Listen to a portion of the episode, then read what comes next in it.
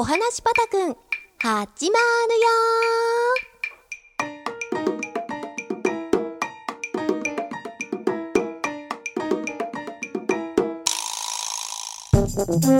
みんな、こんにちは。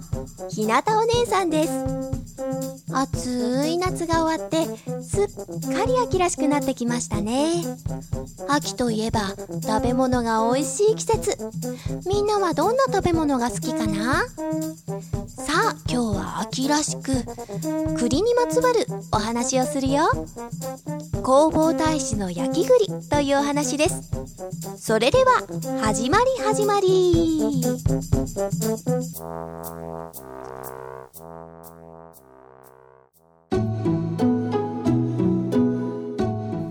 むかしむかしある農家の子供たちが庭先で栗を焼いて食べていました。わあおいしそうだね。お兄ちゃんもう食べてもいい？ああいいよ。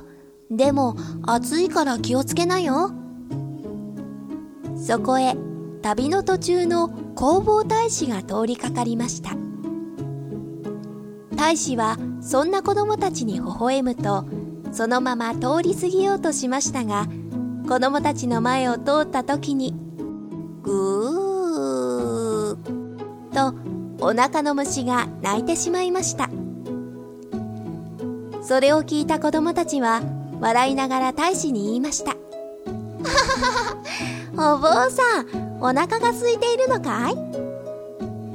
大使は恥ずかしそうに頭をかきながら言いました。はい実は昨日から何も食べていないのです。すると子供たちは大使に焼いた栗を差し出して言いました。これを食べなよ。まだまだあるから大丈夫だよ。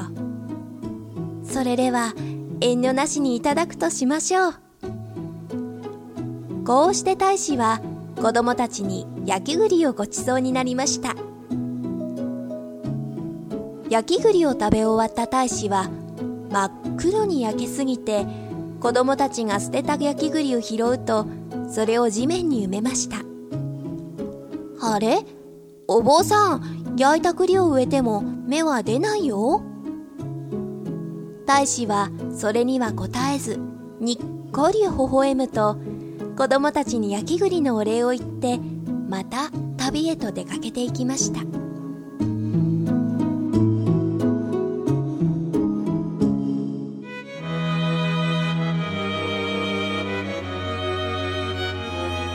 さてその次の年のことです。不思議なことに大使が植えた焼き栗から芽が出て立派な栗の木へと育ったのです。そしてさらに不思議なことにこの栗の木にできた栗の実は片側半分が焼けたように色が変わっていたのです。子供たちから話を聞いた人々はこの栗を工房の焼き栗と呼んだそうです。おしまい。